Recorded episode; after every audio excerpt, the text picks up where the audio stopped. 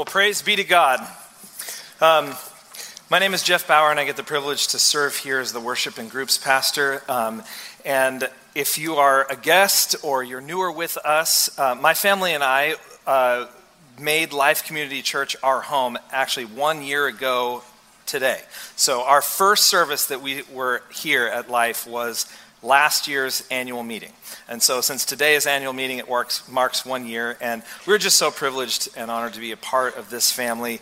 Um, you all have welcomed us so generously, and um, everyone in our family is just so happy to be here. We've been welcomed, we've grown together, and it's such a privilege to be part of a church family that's not just about a personality or one person's gift or different things, but a part where everyone has room um, to bless each other and serve one another, and we are we're just a part of that family. And so um, it's an honor to be here, and it's an, also an honor to share God's word because His word is life and light to us all. So even if I don't see say anything that's particularly memorable, um, His word, which John said that, that, our prayer is that it would His word would dwell, dwell in you richly. It's His word that will make the difference and be the firm foundation under your life. Now, this January, we've been going through a message series called all of Jesus for all the world. Now, that happens to be the mission statement of the Christian and Missionary Alliance, which is the network of churches that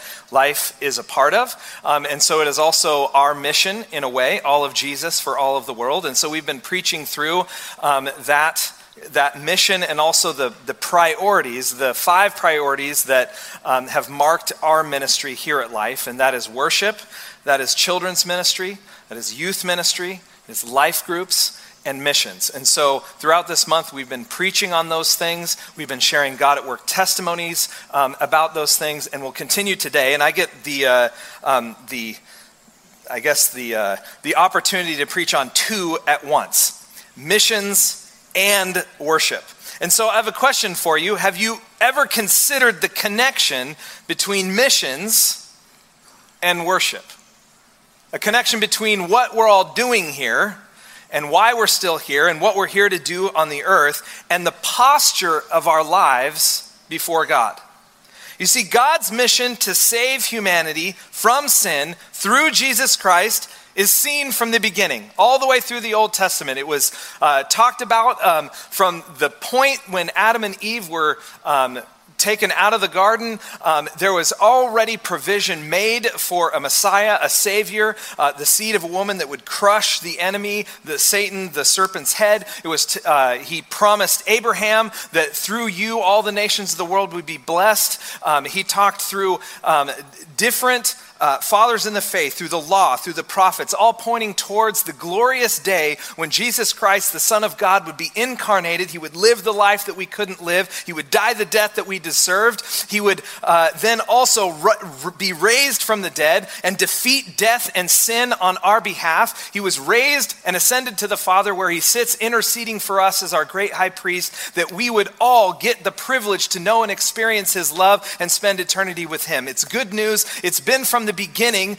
God's been driving us d- towards that point. And Jesus himself, he gave us our mission, and our mission is to go into all the world with this gospel of Jesus Christ and to make disciples. But you see, this mission, our mission, what we're about here on earth, right, is not an end in itself. It is a means to an end. And I'm going to quote John Piper here uh, because he explains it much better than I could. So he says that missions is not the ultimate goal of the church, worship is. Missions exist because worship doesn't. Worship is ultimate, not missions. Because God is ultimate, not man. When this age is over and the countless millions of the redeemed fall on their faces, before the throne of God, missions will be no more. It is a temporary necessity. But worship will abide forever. And you see, the story of Paul and Silas that we read, it helps us to understand, um, it helps us see the priority of worship, but also the purpose of missions and the connection between the two.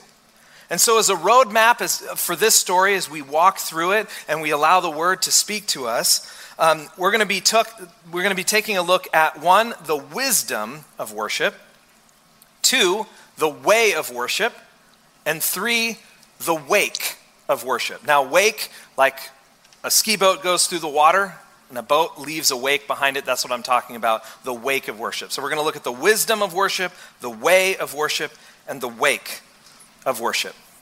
Now, to set the context here, the early church was experiencing explosive growth. They were seeing signs and wonders and multitudes coming to Christ, and they were also experiencing mess and theological arguments and people complaining to this person and that leader that those people aren't doing it right and these people are doing it wrong and like they were having all of these contentions. And particularly among jewish believers who had been raised um, to uh, it, with a set of customs and uh, a set of just kind of religious procedures and things that they had to do um, they were concerned that the gentiles those who were not raised in a jewish culture who had believed on the lord jesus who were saved um, and filled with the holy spirit that they weren't practicing all of these same things. And so there was discussion and argument about, well, how many of these things do they have to adhere to and how many do they don't? So they uh, convened a council in Jerusalem, brought everyone off the mission field and back to home base, and uh, they had a long argument.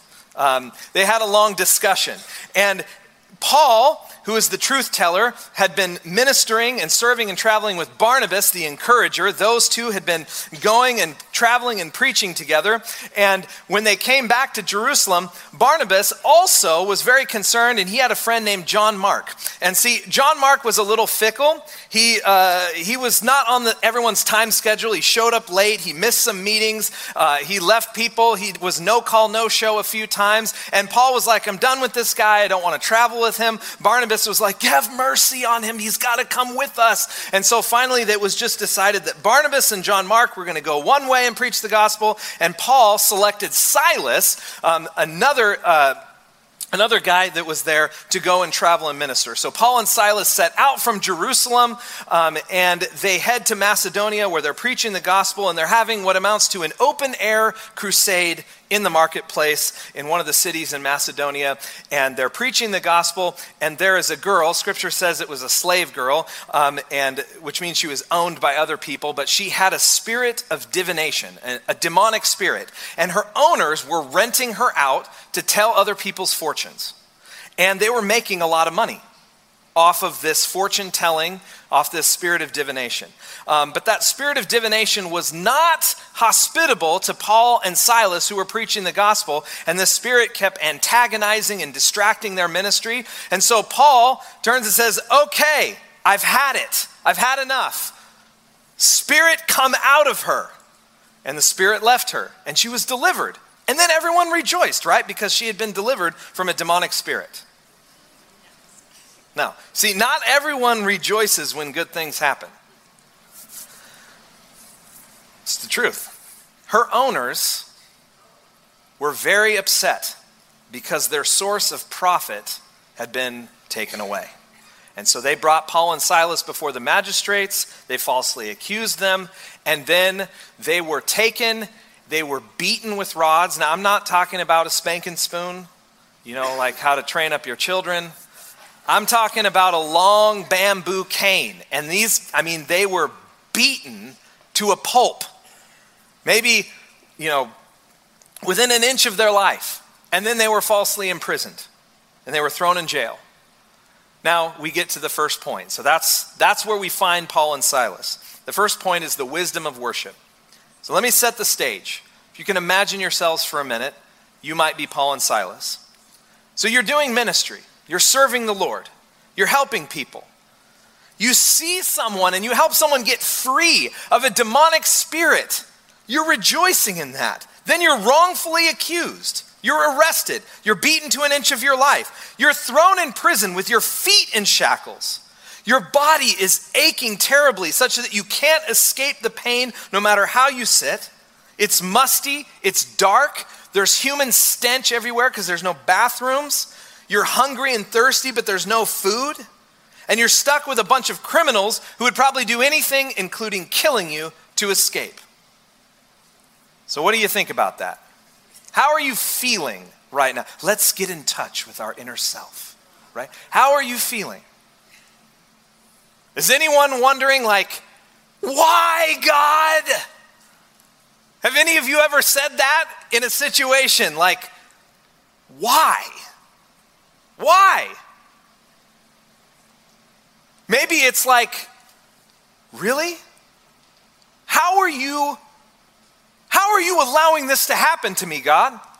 I was doing your will and now I am powerless in prison. I've been beaten and I don't know what's going to happen. I know. I bet the first thing you thought of was to stand up and say, What a friend we have in Jesus. All our sins and griefs to bear. What a privilege to carry everything to God in prayer. I know the first thing you were all thinking in that musty, dank, dark prison that you find yourselves, you were going to stand up and praise God. Right? Right? I know that response is just not normal. It's, it seems foolish. It goes against everything we'd probably be feeling inside. Yet, it is consistent with how Paul and Silas and the early church responded to hardship and suffering. Not because it was hardship and suffering, but because problems never silenced their praise. And it begs the question for us how do we interpret our circumstances? Like, through what lens do we look at the situations in our life and the things that we find ourselves in? How do we look at that? Because the presence of pain doesn't mean the absence of God. Difficulties can be ordained by God for His higher purpose and our greater good, which we'll see later in this story. You see, the early church understood that our worship belongs to God in all circumstances. Our worship, it belongs to God in all circumstances. 1 Thessalonians 5:17 this is the same person the apostle Paul he's writing to us he says rejoice always pray without ceasing. Give thanks in all circumstances, for this is the will of God for in Christ Jesus for you. See, Paul didn't just talk that way. He didn't just preach that way. He lived that way. And you can see that in this story and in many other stories. He rejoiced always.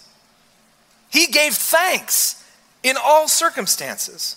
For Paul, worship was like a coat. You say, what are you talking about? In the prophet, prophet Isaiah, he wrote, and he's talking about um, the blessings of the Messiah.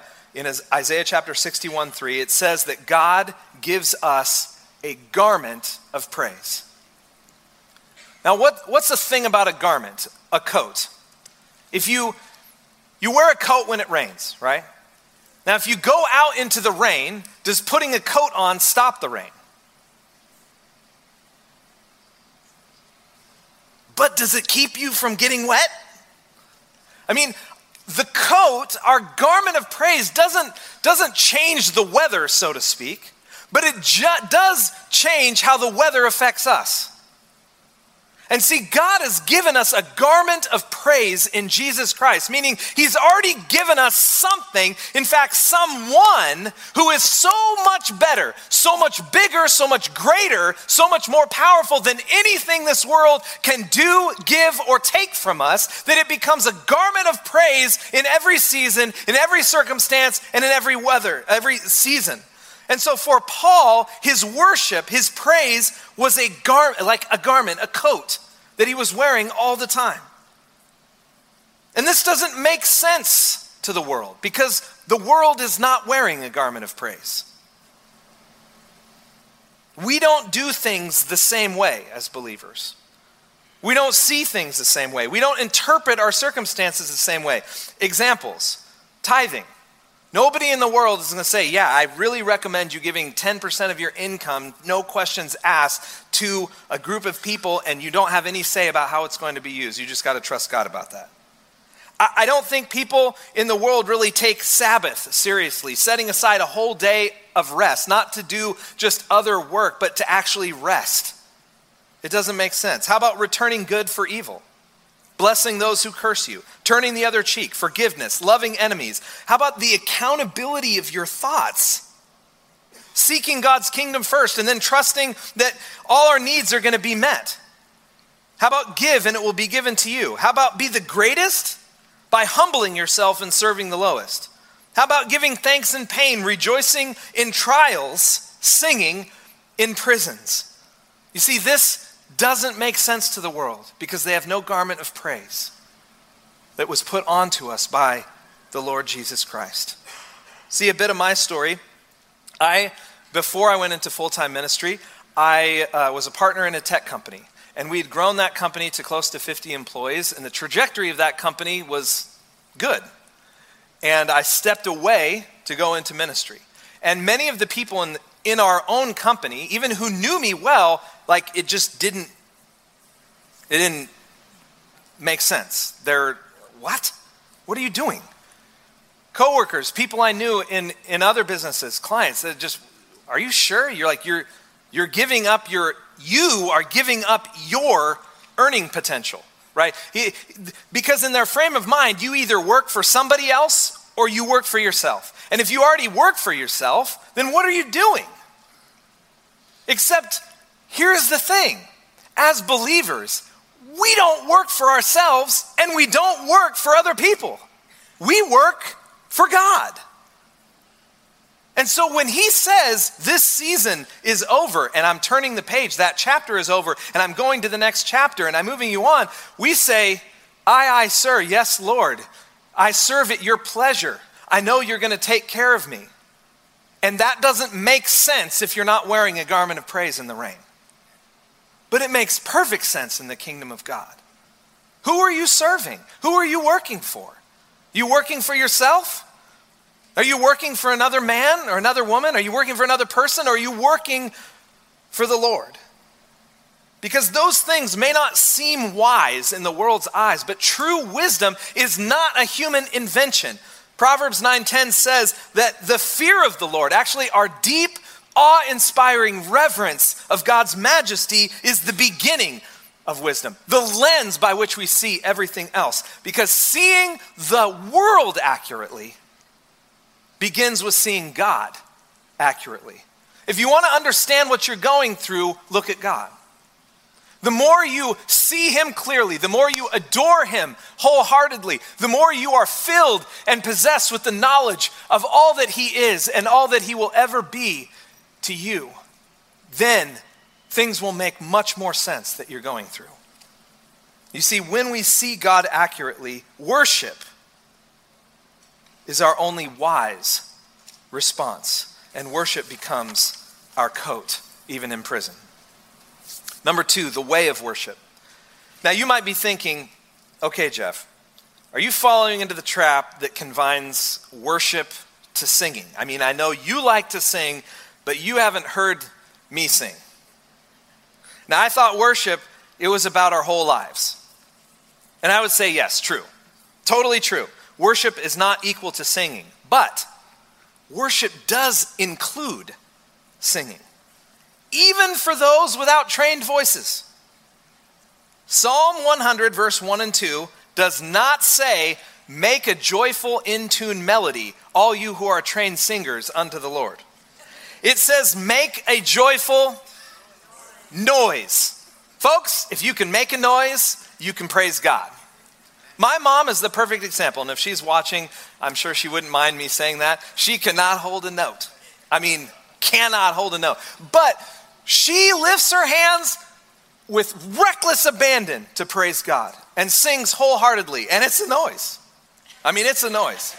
But I'm telling you, is there anything that pleases God's heart more than someone laying beside how it looks and how it sounds and what it means to everyone else, and to just rejoice with childlike faith in freedom before their heavenly Father.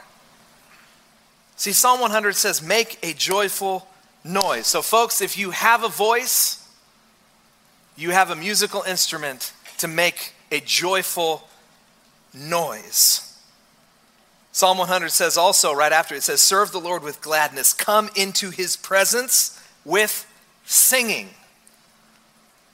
That's not just here on Sundays. Come into his presence wherever you are, whether you have a trained voice or not, with singing. I'm not talking about the prayers that you say you pray silently in your heart, but you're really just daydreaming. I'm not talking about the songs you sing in your heart that you're really just listening to someone. I'm talking about opening up your voice as it's connected to a joyful heart and singing to Him. You see, worship is not ever performed. You can perform music, but you cannot perform worship. Worship proceeds. Worship proceeds from a joyful heart and it enlists our whole being.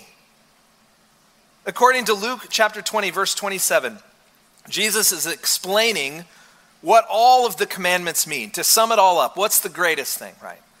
And he, uh, what's the first commandment of in, in, in that was given in Exodus? Commandment number one. You shall have what? No other gods before me. That means your eyes are on me and there's not anything in between, right? So he's summing all of this up and he says, Love the Lord your God with what? With all your heart, and with all your soul, and with all your strength, that includes your voice, and all your mind. See, worship is demonstrable. That means it's obvious or visible to other people. We're not worshiping to perform for other people so that other people will see us worshiping. But when we are worshiping God, really with all our heart, soul, strength, and mind, people will notice. And that's not to draw our attention to ourselves. That draws notice to that person is beating or is, is singing, walking, going to a different drum than I am, and that doesn't make sense. Who are they singing to? Who are they talking to? Who, how, how are they happy in that circumstance? Why are they praising in prison? Why are they singing in pain? Why are they giving thanks in trials? It doesn't make sense, but our worship becomes a witness. Verse 25b says that the prisoners were listening to them. That means it was audible. And see, when our worship praises God in all circumstances, the noise becomes a noticeable confession of Christ's lordship to others. Worship becomes a witness. And I'm just going to make a quick comparison here. See, I believe that missions is to worship in a very similar way that loving our neighbor is to loving God. So if we truly love God, we will love our neighbor as a result. And if we truly worship God, then we'll be on mission for Him. We'll bring the glory of God with us wherever we go. That's the way of worship. Worship becomes a witness. And number three, the wake of worship. Now, I love water skiing. I grew up water skiing. Um, at Nacimiento, my, uh, my dad, when I was a real little kid, he got a, a bellboy boat, which is a little aluminum, like open bow boat with a little, it had a, I don't know if it had a 40 HP Johnson on the back, but like in my mind, I really like to think so because that's an a Luke song, right? but it had a little outboard motor. And I mean, we skied 52 weekends that year, even when it was cold. Um, and then we ended up with a, a Bayliner when I was in high school, and we, I loved water skiing. Now, I want to say that we in our family outlaw wakeboarding, snowboarding, and skateboarding. If you are turned to the side, that's not a wise thing to do in terms of transportation because, see, as soon as you turn, face plant. You face plant in the water, you face plant in the snow, or you face plant in the curb. And I don't, I, I'm not down for that. I like skiing. We want to face the direction that we're headed, right? So if you uh, ever come recreate with us in the summer, um, don't bring your wakeboards. Don't bring your snowboards. Don't bring your skateboards. But you can bring scooters, snow skis, or water skis. Anyway, so behind the boat, you ski on a wake. And the wake is what gives you what helps the ski to plane on top of the water. Um, and the wake trails out behind the boat. And our worship actually also creates a wake that enables us and others into missions. Now, the wake of Paul and Silas's worship actually affected everyone in that jail. It affected the two of them, it affected the other prisoners, and it affected the prison keepers alike. Now, we're not trying to recreate Paul and Silas's prison experience and do the same playlist and, and try to like redo that thing. But we, we are, what we do want to imitate or follow is a life that's so fully convinced and available in God's presence that things happen in the wake of worship and in the wake of our worship. Ushers, if you can help by passing the communion elements, we're going to kind of be moving towards that. And in the wake of our worship, we can expect some things. Some things to happen. See, in the wake of our worship, we can expect that one, we can expect God's presence to come. Now, what I'm referring to is not God's omnipresence. He is, he is everywhere, He's all knowing. He knows what's going on in every heart, mind, knows every hair on everyone's head. He, he knows the movement of every insect and every microorganism all at once. He is omnipresent. But you see, Psalm 22 3 says, Yet you are holy, enthroned on the praises, praises of Israel. Another translation says, You inhabit the praises of your people, or you are enthroned on the praises of your people. And so, what we're talking about is a, a presence that is more specific, special, manifest. You can see that all throughout the scriptures, Old Testament and New, people having encounters with the manifest or the specific presence of God. And see, when when we worship in the wake of our worship, we can expect that God's presence to come. He says, "As you draw near to me, so I will draw near to you. Well, if he's everywhere all the time, how can he draw near? Well, what he's talking about is it's not omnipresence, it's his specific presence to come and to wrap you up in his arms so that you would know beyond any shadow of a doubt that you are his, that you are loved, that you are accepted, that you belong, that nothing can pluck you from his hand, that you will spend eternity safe in him, including today. And so when God's presence showed up, you can tell God's presence showed up in that prison because the whole foundation broke. God's presence shows up, his specific, his manifest presence, things shake, things break, bushes burn, wind blow. I mean, like, things happen, things don't stay the same. So, in the wake of our worship, we can expect God's presence to come.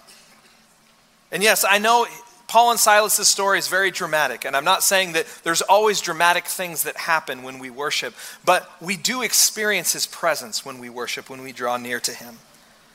And also, we can expect God's power to act. Now, there are three things physically that happen, and I think there's some symbolism that can be drawn here. Um, the foundations of the prison were shaken, the locked doors of the cells were opened, and the bonds that held individual prisoners were unfastened.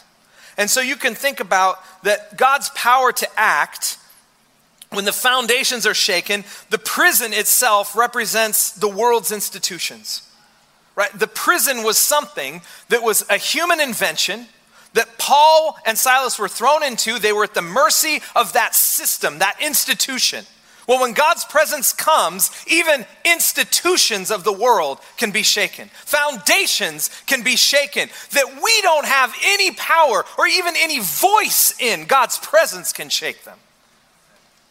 Locked doors can be opened. I think about that, you know, it wasn't just Paul and Silas that were set free. Everyone in that prison, prison was set free. And you can think there are groups of people, there are families, there are tribes, there are people groups, there are, there are language and all different kinds of groups of people that are set free or that are released when God's power shows up or his presence is there. Locked doors are open. And then there are bonds that were unfastened. And I say that that maybe the symbolism of those bonds represent the personal deliverance and healing that God brings for you and me in Christ Jesus.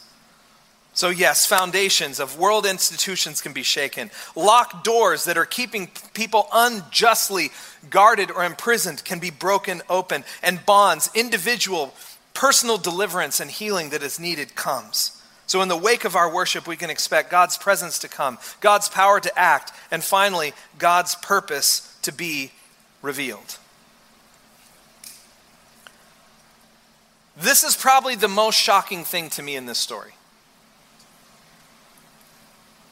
It, it's hard for me to comprehend. Because Paul and Silas are worshiping in a very bad situation, or what seems bad on the outside, at least very painful. And God shows up in a big way. The foundation shakes, the doors open, people run out free, bonds are unfastened. And what would you do? I know what I'd do.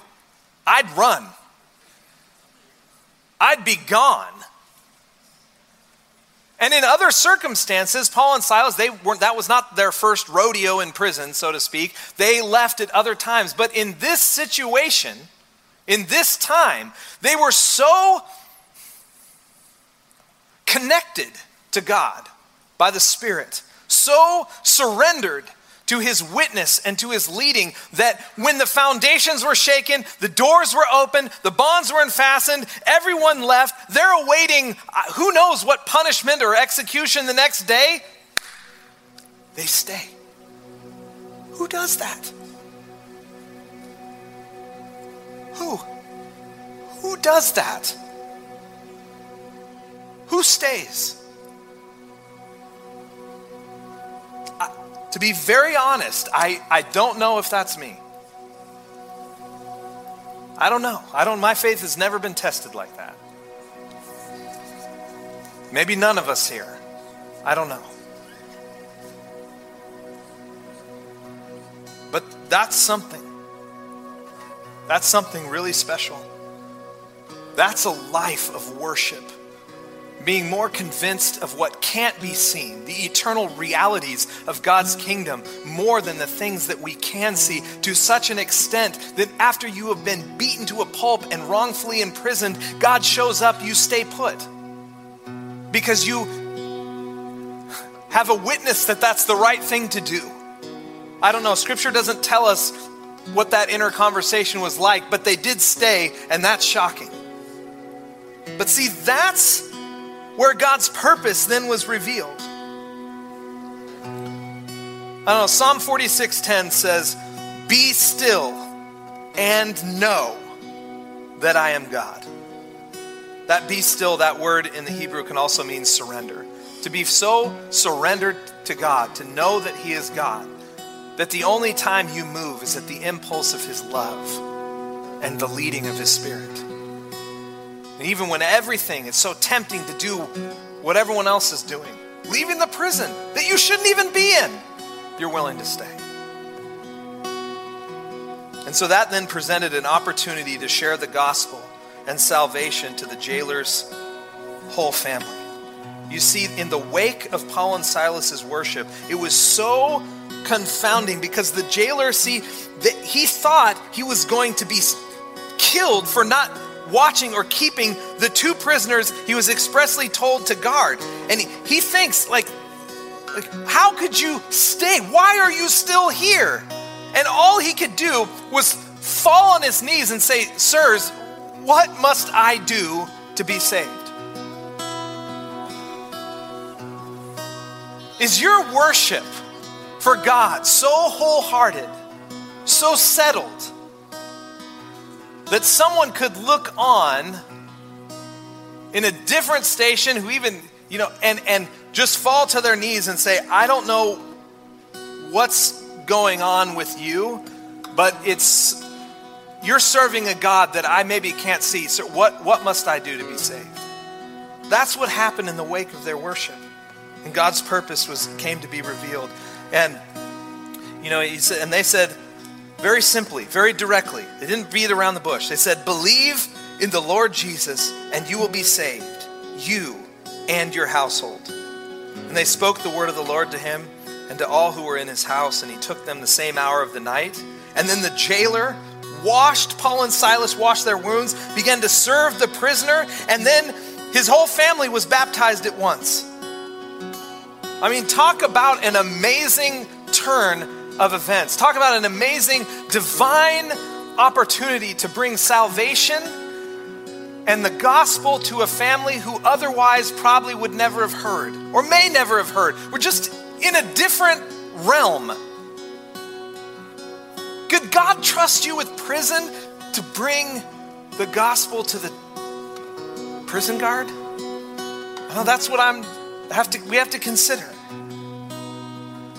And you know, in that promise, I just want to make one aside reference. It, you know, um, it says salvation came to the jailer and to his whole household. And you think, well, don't you? Doesn't each person have to confess the Lord Jesus personally? Like, I can't confess even for my kids or for somebody else, and that's true. But what we see in this scripture is something that you know Promise Keepers did a study on this in the 90s. One of the Baptist denominations or the, um, the Baptist agencies did another survey um, to follow up, and they proved or they observed this stat. And it is that when a dad is the first person to come to Christ in a family, that 93%